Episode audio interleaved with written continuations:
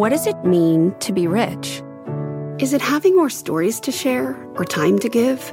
Is it being able to keep your loved ones close or travel somewhere far away?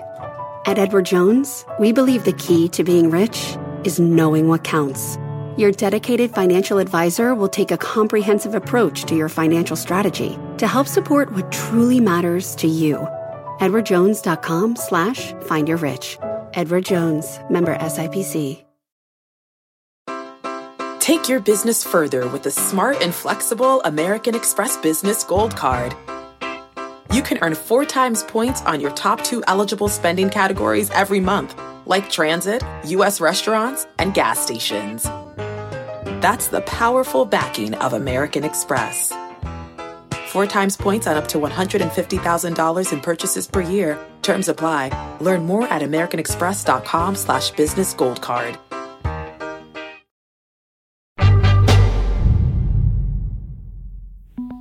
My guest today, Arnold Schwarzenegger, has achieved astonishing successes. He's one of the greatest bodybuilders of all time, a seven time Mr. Olympia winner.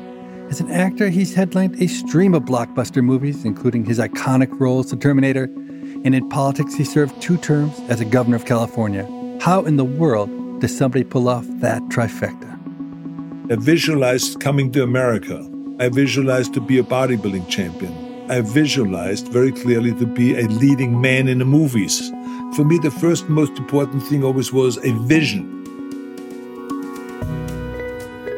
Welcome to People I Mostly Admire with Steve Levitt. Would you take life advice from Arnold Schwarzenegger? Whatever he did, wow, it sure worked for him. But on the other hand, he's such a special case, so different from the typical person. I wonder if the things that worked for him would work for you and me. I've been so looking forward to this. And uh, in your new book, you talk about shutting your mouth and opening your mind. And that's exactly what I'm going to do today. so you've had such incredible success. And I know you've always believed, even from a very early age, that you would do big things. But I'm curious, growing up in your little village in Austria, do you think other people there also sense that you had a big future? Was it obvious to everyone that you were different somehow? No, of course not. I think that if you have a big dream, like I had with the age of 15 to be the world champion in bodybuilding, and I wanted to be like Reg Park and Steve Reeves, the guys that we see on a big screen playing Hercules. They both were Mr. Universe and had a very, very successful bodybuilding career. And that's what brought them into movies. And that I wanted to be one of them. So I heard only one thing, and that is, Arnold, you're crazy. It's never going to happen. It's impossible. But I saw it very clearly in front of me. I felt, okay, but I see myself as a champion. And so I'm going to go and emulate those guys and I'm going to train like them. I found out through the magazines how those guys trained. And I joined a weightlifting club in Graz in Austria. And I started weightlifting because we were not allowed to just do bodybuilding, which meant that I just had to train more, twice as much as everyone else. And I saw progress and I really saw myself grow and respond. And people around me that were helping me with my training were responding and saying, wow, this is unbelievable. After one year, you're already bench pressing at 200 pounds. You really have a great potential. And also I got some positive feedback. And I think at the age of 18, I already won my first international competition, the Mr. Europe Junior competition, Best Built Man of Europe in a below 18 years of age category. And so that was like a huge success. It was during the time I was in the military. And I felt at that point, I'm on the right track. This is working. I just won an international competition, even though everyone said it's impossible. And so I just kept moving forward. Were people coming around at your parents, who I assume were very practical people? They'd been through World War II and deprivation. At what point did they come around to your big dreams? My parents, I think they always felt that I was overly ambitious and that was not healthy. But you have to understand when you grow up in Austria, so overly ambition in a socialistic country was not really hailed. So this was now, I'm talking about the early 60s.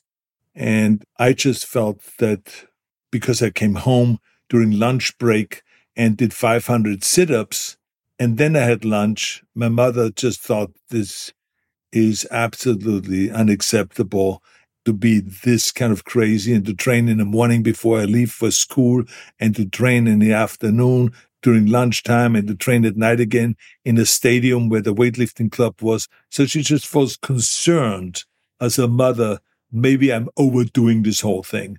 And she called several times to the doctor for help on this. and he always talked off the ledge and said, no, this is quite normal. You know, when kids get to a certain age, they get very ambitious and they want to get muscles and they want to get strong and all this. And even when she saw all those photographs of naked men on my bedroom wall, she was very concerned about that because these were all bodybuilders with little posing trunks and oiled up. But she saw them as naked men. And there was Sonny Liston also up there, world boxing champion, Muhammad Ali, and powerlifters, weightlifters, Rafer Johnson. I mean, all these people that were like champions were up there on this wall in order for me to wake up in the morning and get inspired and motivated and look at that and say, this guys did not go and become the champions by sleeping in. No, they got up probably in the morning and they probably trained and trained. So this is what motivated me to get up every morning. But I think that to get to your question, not until around 1967, when I won the first Mr. Universe contest with the age of 20.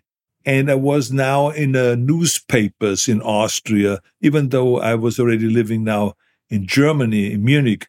But I was in the newspapers all over Austria as the youngest Mr. Universe ever. And about that, I made my dream become a reality. My mother then finally realized my father realized that I was just a very ambitious guy and that I'm serious about my dreams and they should not be in my way and they should not be negative. And then they started supporting me. And then they came to bodybuilding competitions. I remember in 1972 in Essen, Germany there was the Mr. Olympia competition, and my parents, both of them, came to that. And it was actually the last time I saw my father, because then a few months later he'd passed away from a stroke. So he saw me winning my third Mr. Olympia title. My mother saw it at the same time. They were very happy. And I was very happy too that they could see that I will follow my dreams.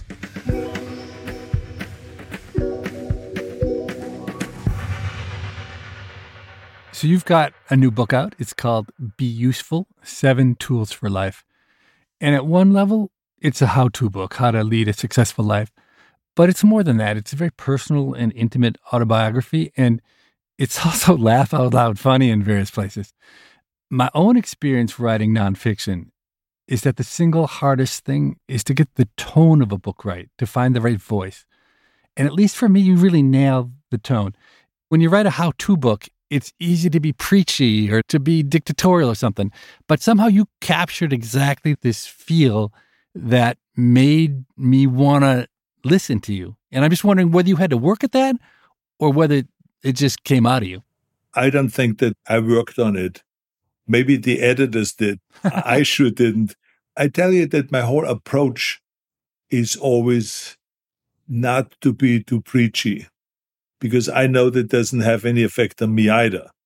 And I always try to tell people, here's the way I did it, rather than what this is what you should do. What I tell them is, I want to write this book to show you the seven tools that I used from the time I was 10 years old when I visualized coming to America. And then my dream became true eventually. I visualized to be a bodybuilding champion. I visualized very clearly to be a leading man in the movies. I visualized to get into comedies. And the list goes on and on and on. For me, the first most important thing always was a vision. It was seeing it in front of me to know exactly what am I chasing? What is going to be the purpose when I get up in the morning? So when you have that vision, you give yourself the marching order to march towards that goal. And so this is why for me it was easy to then train five hours a day and never worry about, oh my God, I have to do another squat or another sit up or another leg raise or another bench press because every lift was one step closer to that Mr. Universe title.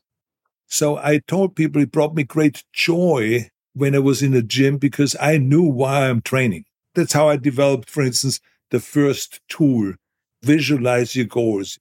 And so I started writing down those kind of tools, you know, work your ass off.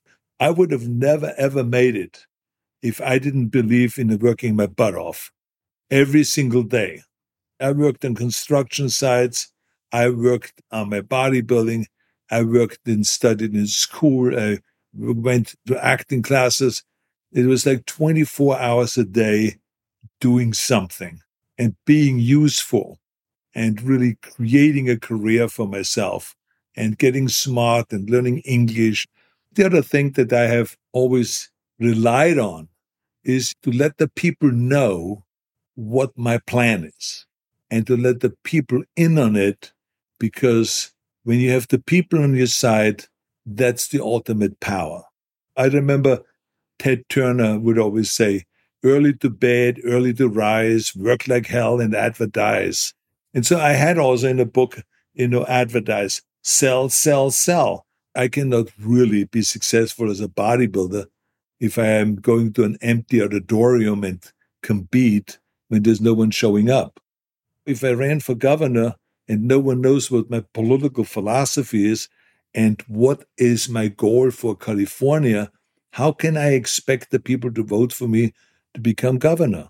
So it's all about sell, sell, sell but selling in a positive way. It was funny. I was liking the book a lot, and then I got to rule four, which was sell, sell, sell. And I thought to myself, oh God, I hate sell. What a terrible advice it is. But it's because I didn't understand what it was until you told a great story about when you were promoting Terminator and all the critics were focused on the violence. Because when you say sell, sell, sell, you're not talking about manipulative selling. You're not talking about distorting the truth so that people buy your product. You're talking about storytelling, about getting your true story into people's head. I wrote it on purpose this way so it sounds a little sleazy because you want to be a little bit provocative and you want people to say, What? Wait a minute. Let me read that chapter. This is really interesting. when I started doing action movies like Terminator, a lot of people were focusing more on the violence and they were talking about, oh my God, he's killing all these people. So they would ask me at the press conference, they said, What about all the violence? How could this be good for children to see? I said, Do you have the Bible at home? Do you let your kids read it? I said, Well, you know, this is the most violent book there is probably ever been published. And all of a sudden they started backing off. They understood what I was talking about. I said, Terminator is probably the best written movie of that year if not one of the greatest written movies in history, because it predicts the future. It talks about humans versus machine. And sure enough, Jim Cameron was absolutely right of the danger of those machines becoming self aware. Time magazine, that normally doesn't favor action movies at all, put it in the top 10 movies of the year. And I think that raised a lot of eyebrows. And from then on, the movie really took off and not just as an action movie, but as a very intelligently written movie. We had to be out there communicating that to the press. I always looked at them as a partner. Yes, they have written sometimes terrible things about bodybuilding or about my acting and about my movies and all that stuff. But so what? My attitude never was hostile towards the press or towards the movie critics. Because of that, I said, hey, I'm, I'm sad that you didn't like the movie as much as I did. Or sometimes I would just say, hey, that critic was really smart because he hated the movie as much as I did. we'll be right back with more of my conversation with Arnold Schwarzenegger after this short break.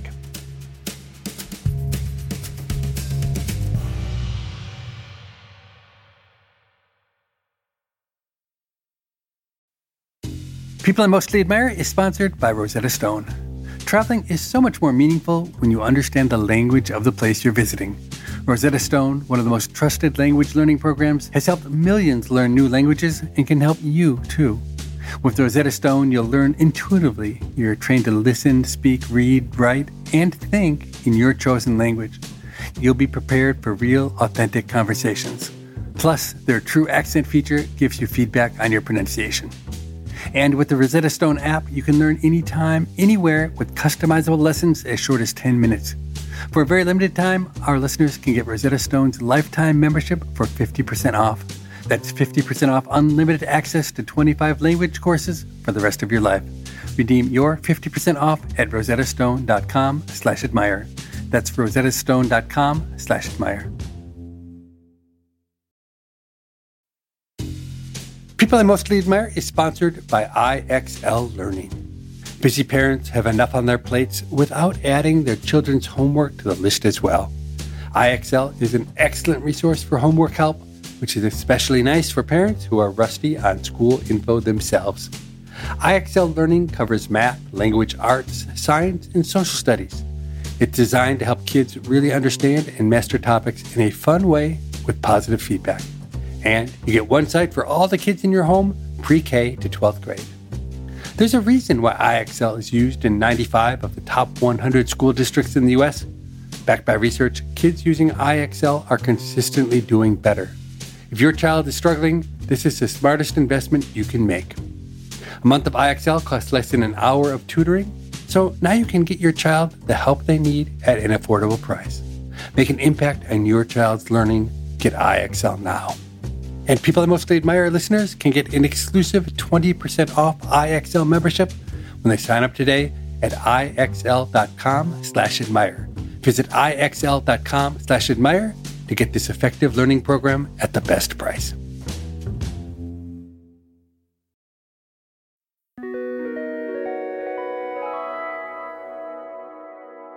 So, rule number two of your new book is never think small. And I'm holding your book, looking at it right now.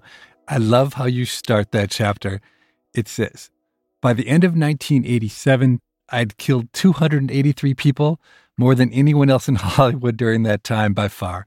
So explain what that has to do with not thinking small. The chapter is about not picking small goals and to shoot for the top. So I was not about to look at it and say, I, I want to become Mr. Austria. I wanted to be the greatest bodybuilder in the world. And the same was with movies. I didn't want to just be an actor. I wanted to be a leading man and I wanted to be Clint Eastwood. And so I always had a big vision to have my name be above the title. I could see the billboards on Sunset Boulevard before they ever appeared. When I ran for governor, people said to me, Don't you want to run for mayor first so you get some experience? I said, What experience do I get from running for mayor? I want to go and straighten out the mess in California, not in some little town. I felt that if I have a very clear vision of what I want to do with California, and if I articulate that well, I think that I can really convince the people to come my way and to vote for me. I went back and I watched the candidates debate that took place a few weeks before you were elected governor of California. It is one of the most impressive performances I've seen in any setting. I mean, you made it look so easy, but I've learned by now that the only way to make things look easy is to do enormous prep. I'm guessing you must have prepared like crazy for that debate. You should know that I'm a reps guy, which means that I believe in a lot of reps, or some people say mileage. It's just the more often you do something, the better you get. You have people that will act out as different characters that will be on that debate stage. Some will act out as Lieutenant Governor Bustamante, the other ones will act out Arianna Huffington, and everyone had their job. And then I was debating with them.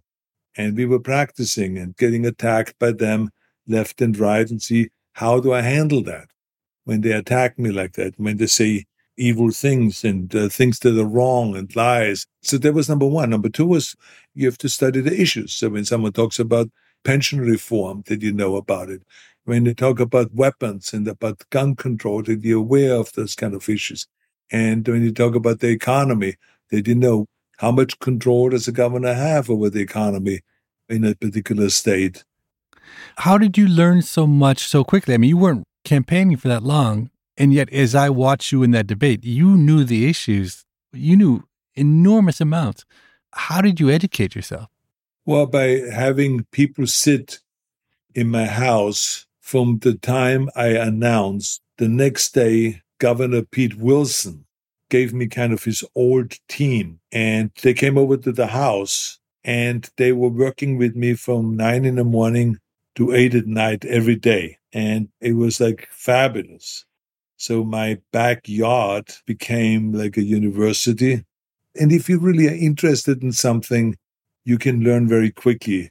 Like, I want to be governor. I want to win this. I want to win the debate. So then you just absorb everything in a totally different way. And to me, the key thing was in order to set myself apart from the rest of the candidates was basically to go and create humor because no one in Sacramento had humor. I mean, I was there at this hall and I remember there was not one sound in there. It was kind of like everyone thought this is the most serious thing. But in the meantime, I didn't think of it that way. I said to myself, they screwed up the state of California is so bad. Let's be able to laugh at the whole situation. That here we are now as a recall election for the first time in history. Let's talk about that. And, you know, let's lighten it up a little bit. I threw in some comedy, and then all of a sudden the whole auditorium started laughing. And the more I told jokes and the more I used humor, the more people started coming my way. And I realized that very quickly because I read the room, which is one of the things you do as an entertainer. Next day, when the numbers came out, I jumped ahead in the polls, running for governor. And from then on, no one could take that lead anymore from me.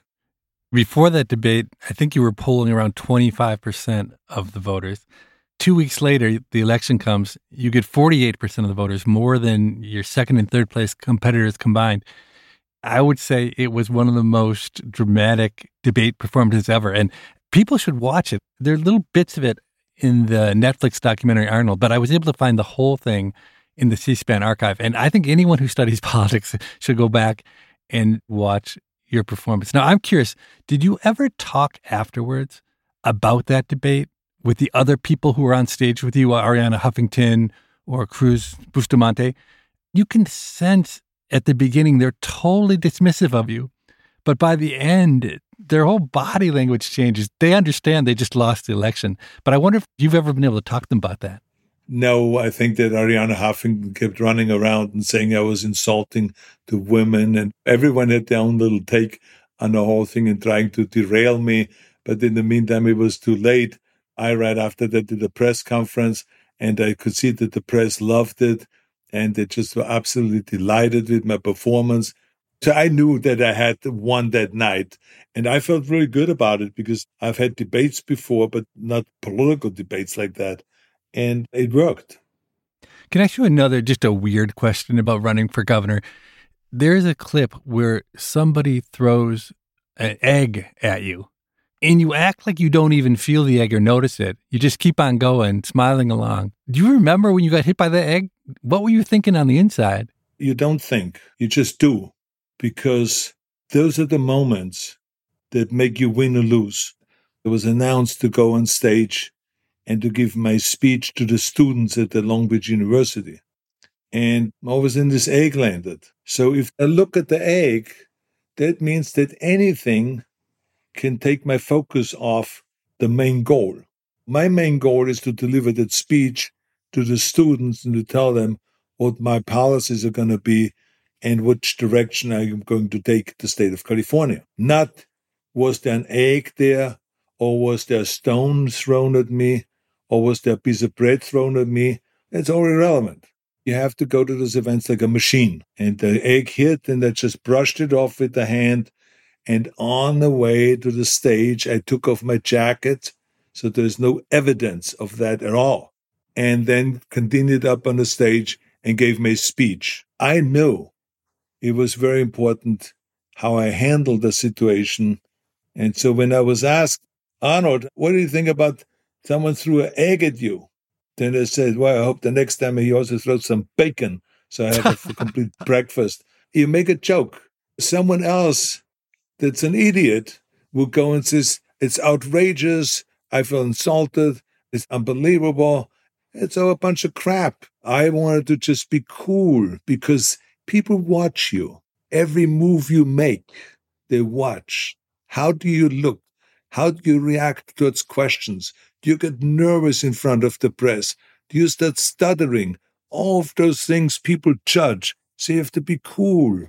So when I said to myself, okay, I'm going to have a, a funny answer, that made everyone in the press go immediately laugh again. Now that elevates you. It has nothing to do with policy, but you can handle stress and you can handle tough moments.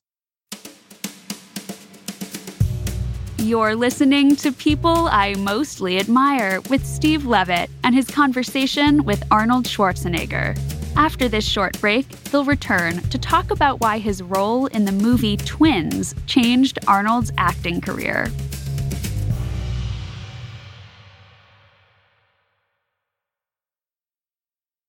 Experimentation is how generation defining companies win, but you need a reliable, rigorous system to run experiments effectively. Welcome to Eppo, a next generation A B testing platform that helps modern growth teams maximize ROI and understand the impact of new features. Visit geteppo.com slash freak to learn how Eppo can help you increase experimentation velocity while unlocking rigorous, deep analysis in a way that no other commercial tool does. That's G E T E P P O dot com slash freak.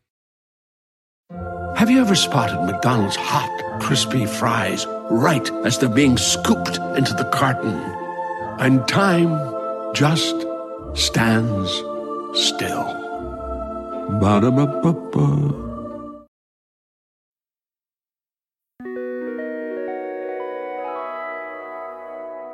It makes some sense that Arnold Schwarzenegger was a Hollywood action hero, but how in the world did he begin starring in comedies? Rule six in your book is shut your mouth and open your mind. And you tell a story in that chapter that I had never heard about how you got talked out of playing the character Kyle Reese. And that's a decision that has really changed, I suspect, everything that happened in your life. Can you retell that story? I was offered to play Kyle Reese, that was the heroic character in Terminator. And by the time I was meeting with Jim Cameron, I started telling him what the actor had to do that played the Terminator in order to prepare and to train for the part. And so I started going off the deep end. And I say you had to be blindfolded to take weapons apart and to put them back together. And the way he had to walk like a machine and he cannot turn his head the normal way. He has to turn it like a robot. There was certain things that I felt need to be done in order to make it believable. And so I was talking about that the whole lunch. And then Jim Cameron said to me, he says, you totally understand the Terminator character. Why don't you play the Terminator? And I said, no, that's not really what I was looking for. I said, I was looking for playing Kyle Reese. The problem is I wanted to play heroes. That was my vision. He says, you can be the hero, Arnold, because you're playing the character really well. So you can kind of have both. You can be the best villain and at the same time the most heroic guy. This is the way I will shoot you is all shooting up from below with the camera low and up. So you look really heroic. And I said to myself, I think it could be something very powerful, the way Jim Cameron explained it to me, because it's a very clear vision of what he wants to shoot. And I accepted it. And I said, okay, I'm in. We shot Terminator and it came out that fall in 1984. And it was a huge hit. I was very happy that this was the first movie where my body was not the most important thing. Yes, on the beginning, there's this nude scene where I come out of the ground and walk naked with Los Angeles in the background. But the entire rest of the film was like playing a regular kind of action hero. And from that point on, it was a huge breakthrough in my career. I was offered then Commando and Predator, Running Man, Red Heat. I did so many action movies after that in the 80s that I said to myself, I got to go and do something different. I got to go into comedy. and then I started doing twins and kindergarten cop and those comedies. You say it like it was easy, but it was like your parents didn't want you to be a bodybuilder. Nobody in Hollywood wanted you to be a comedian, right? That's why I said in my book, don't listen to the naysayers, because I realized very quickly that anytime you have a vision that is very much out there, that people would say this is impossible or this it can't be done. And it was not that they didn't understand the studios, because the studios were making money. And so the studios basically said, you have to understand, Arnold, that we love to invest in you and give you more money, but let's not go and change tracks now. And so only until Ivan Reitman came around, who just finished directing Ghostbusters. Now, he was like the biggest comedy director that existed then. He said, I would love to develop something with you, Arnold. I said, Wow, Ivan Reitman. And three months later, he was sent me a treatment, which then ended up becoming Twins. He hired Danny DeVito, and we did the movie Twins. And that movie grossed more money domestically and foreign than any of my action movies. So that's when the studios actually realized, wow, Arnold could be sold in action movies, in comedies, in barbarian movies, in anything. It drove up my price. And I was a very happy camper that I could reach another one of my goals, which is to do comedies. But to do that, to do twins, you took no money up front, right? You took the risk because you believed in it. There was no reason to take money up front because I wanted to show to the studio, I said, look, you're taking a risk. I also would take a risk. So you don't have to pay me my salary. And Danny DeVito and Ivan Reitman, they also said, you don't have to pay us a salary. Why don't you just give us together 37.5% of ownership of the movie and not pay us? And so this way we are all taking our risk. And so the studio said yes. And then the movie ended up making worldwide around $200 million. So we were, uh, of course, happy campers financially and also otherwise because the movie literally went through the roof and it kept making money for a long period of time. So it was really successful. Because you made that back end deal, was that the best financial payoff you ever got from being in a movie? Without any doubt, yes.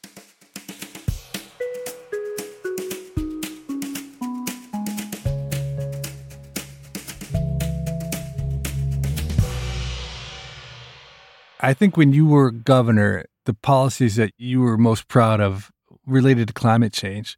In 2006, you instituted what's called a cap and trade program that sets limits on emissions. And you were really early on climate change. That policy was passed in 2006, which, just to put into perspective, it's the same year that An Inconvenient Truth came out in the movie theaters. It must be frustrating that the government, especially the US government, has been so ineffective when it comes to climate change. So little has been done to follow your early example. I would say that the one that was early was Ronald Reagan. When Ronald Reagan was governor, he created the Air Resources Board. When you create a law here in California, it's that board that actually executes the law and make it actually become a reality. That is what I call a visionary. Then people followed him because we in California never really looked at the environmental issue as a political issue. He was followed by Jerry Brown. And Jerry Brown started really getting into the solar and wind and renewable energy and getting us off fossil fuels and protecting the groundwater. And I felt like that I'm late, not early, that I'm late because we have now known since the 70s that we need to get off fossil fuels. Remember, Jimmy Carter, he was really radical and he gave tax credits when he was president for solar. And I remember I invested in those tax credits. So it was early on already that people made big attempts, but as usual, they were not as good in with the follow through. We in California were good with the follow through. But when I got to Sacramento, and I saw that we had 15% of renewables, I said to myself, that's total bull, right? I said, why aren't we having 50% of renewables? We were very aggressive and we moved our renewable energy to 50%, exactly what I envisioned. But there's still a lot of work that needs to be done. We continue grinding it out and making sure that we are the model for the rest of the world and to let the world see that California is the fifth largest economy in the world, sometimes even the fourth largest economy in the world, even though we have some of the most aggressive environmental laws. So the environment does not derail your economic growth, and economic growth does not have to derail your environmental progress. So you can do both. You wrote an op ed over the summer expressing discontent with the way that the environmental movement was selling the message about climate change. Do you want to talk about that a little bit? When I came into office, I saw things with fresh eyes, with new eyes. And so I realized right away that the environmentalists were having a big heart and they really try hard to make this a better world and a cleaner world. But also at the same time, I had to be honest and just point out when there was the wrong moves that are being made. And one of the things was the communication. I felt that the climate change, that word did not really resonate. We shouldn't make people scared of the weather changing and the temperatures changing. We should make people scared of what pollution does. Pollution kills 7 million people a year. And when you talk about cell cell, I think that it is a better way of talking about pollution rather than talking about climate change. The next thing that's important is we cannot villainize the oil companies because we cannot villainize something that we can't be without. We need oil. We need oil in order to move people around all over the world. So when they go and they start attacking and saying oil is bad, it sounds all good. But how do we make the people get off oil when they don't have an alternative? They say you can't have nuclear power. That's terrible. But that would be a great solution to get us off oil. And it is clean, just like to do in France and have been doing it for decades. And at the same time, we have to go and build not the old fashioned big nuclear reactors, but the small ones that Bill Gates talks about. I think it is, is very important that instead of just letting national governments negotiate and be part of this, they should also have sub national governments participate in the negotiations because who in America is doing the most for the environment? There's California, there's New York. The federal government hasn't done anything. Until the Democrats and the Republicans come together on this issue, I think it would never really be resolved. People have continually underestimated Arnold Schwarzenegger, and I'm as guilty of that as anyone. That changed for me when I sat down to watch the gubernatorial debate we talked about from 2003. The mix of intelligence, humor, intuition, and power that he displayed that evening were to me simply stunning. There's a link to that debate in the show notes for this episode. I encourage you to watch some of it, especially if you're an Arnold skeptic. After watching that debate, I will never underestimate Arnold Schwarzenegger ever again. Now it's a point in the show where we take a listener question. And as always, I am joined by Morgan, our producer, to keep me in line. Hi, Steve. A listener named Iman wrote to the show asking why citations are the most common metric used for judging the merit of an academic paper. What if instead academics rated and commented on papers? Well, I would agree that citations are not a perfect measure, but they are, of course, the dominant way that people tend to measure impact. The reason we want ratings for things like Airbnb or restaurants is because they serve a real purpose for people who don't know very much about the product to very quickly get the market's assessment. But in the world of academic papers, I just don't think that's very important. Most of the people who care about these papers are in the field, they've read the papers, they know about them. When I studied crime, I had more or less read every paper that had been written on crime in the last 20 years. And so I made my own judgments and I had a hierarchy in my head and I didn't really care very much what the market thought about the quality of those papers. On top of that, I would be deeply suspicious of ratings in this context. You face two choices. Either the ratings are going to be anonymous or they'll come with names attached. Now, let's say you go the anonymous route. I just think there'd be so much cheating. Academics would figure out all sorts of ways to bolster their own ratings. And if you didn't make it anonymous, then I think you really get into a problem where everyone would be very tempted to give five star ratings to other people's papers because if I give your paper a one star rating, I can almost guarantee that I should expect to find a bunch of one star ratings from you on all of my papers. In this world where everyone in the field knows each other, it's really hard to make ratings work well. Do you have other ideas for ways to judge papers that could replace citations? I do. And it's built off the idea that not all citations are created equal. When I have 50 citations in my paper, there are a few really important citations that are foundational to what I'm doing. There are often more than a few negative citations, papers I'm citing because I think they're terrible and I'm trying to replace them. And in raw citation counts, those two kinds of papers get counted exactly the same. And so, one thing that Pierre Andre Chiappori and I did in a paper we wrote many years ago is we looked at all of the data-based papers that had been published in top economic journals over some window of time. And we searched through it to try to find really what was the foundational theoretical idea that the paper was based on. And we found that it was really easy that in almost every empirical paper, you could find a citation or two that was really the key citation for that paper. So you could imagine doing something like that much more broadly and then measuring how often papers are foundational to other papers. So you mean essentially weighting citations differently? Exactly. So you might have regular citations and you might have foundational citations. You could ask the authors when they submit their papers to not only have a title and an abstract, but also to have the author say what two or three citations they believe are foundational to the work. That makes a lot of sense. Iman, thank you so much for writing in. If you have a question for us, our email is pima at freakonomics.com. That's P I M A at freakonomics.com. It's an acronym for our show. We read every email that's sent and we look forward to reading yours.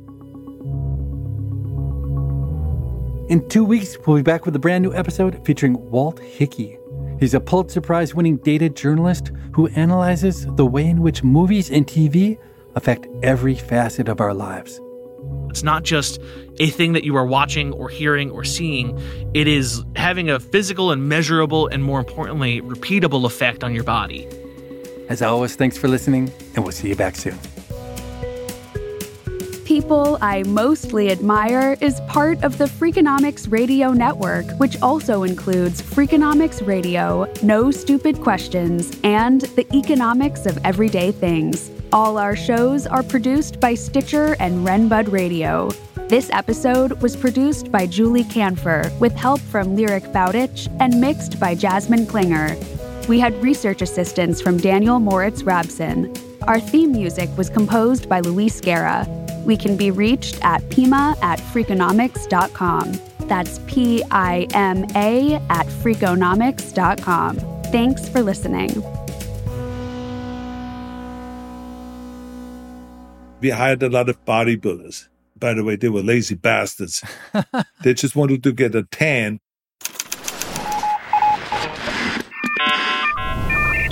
The Freakonomics Radio Network, the hidden side of everything. Stitcher.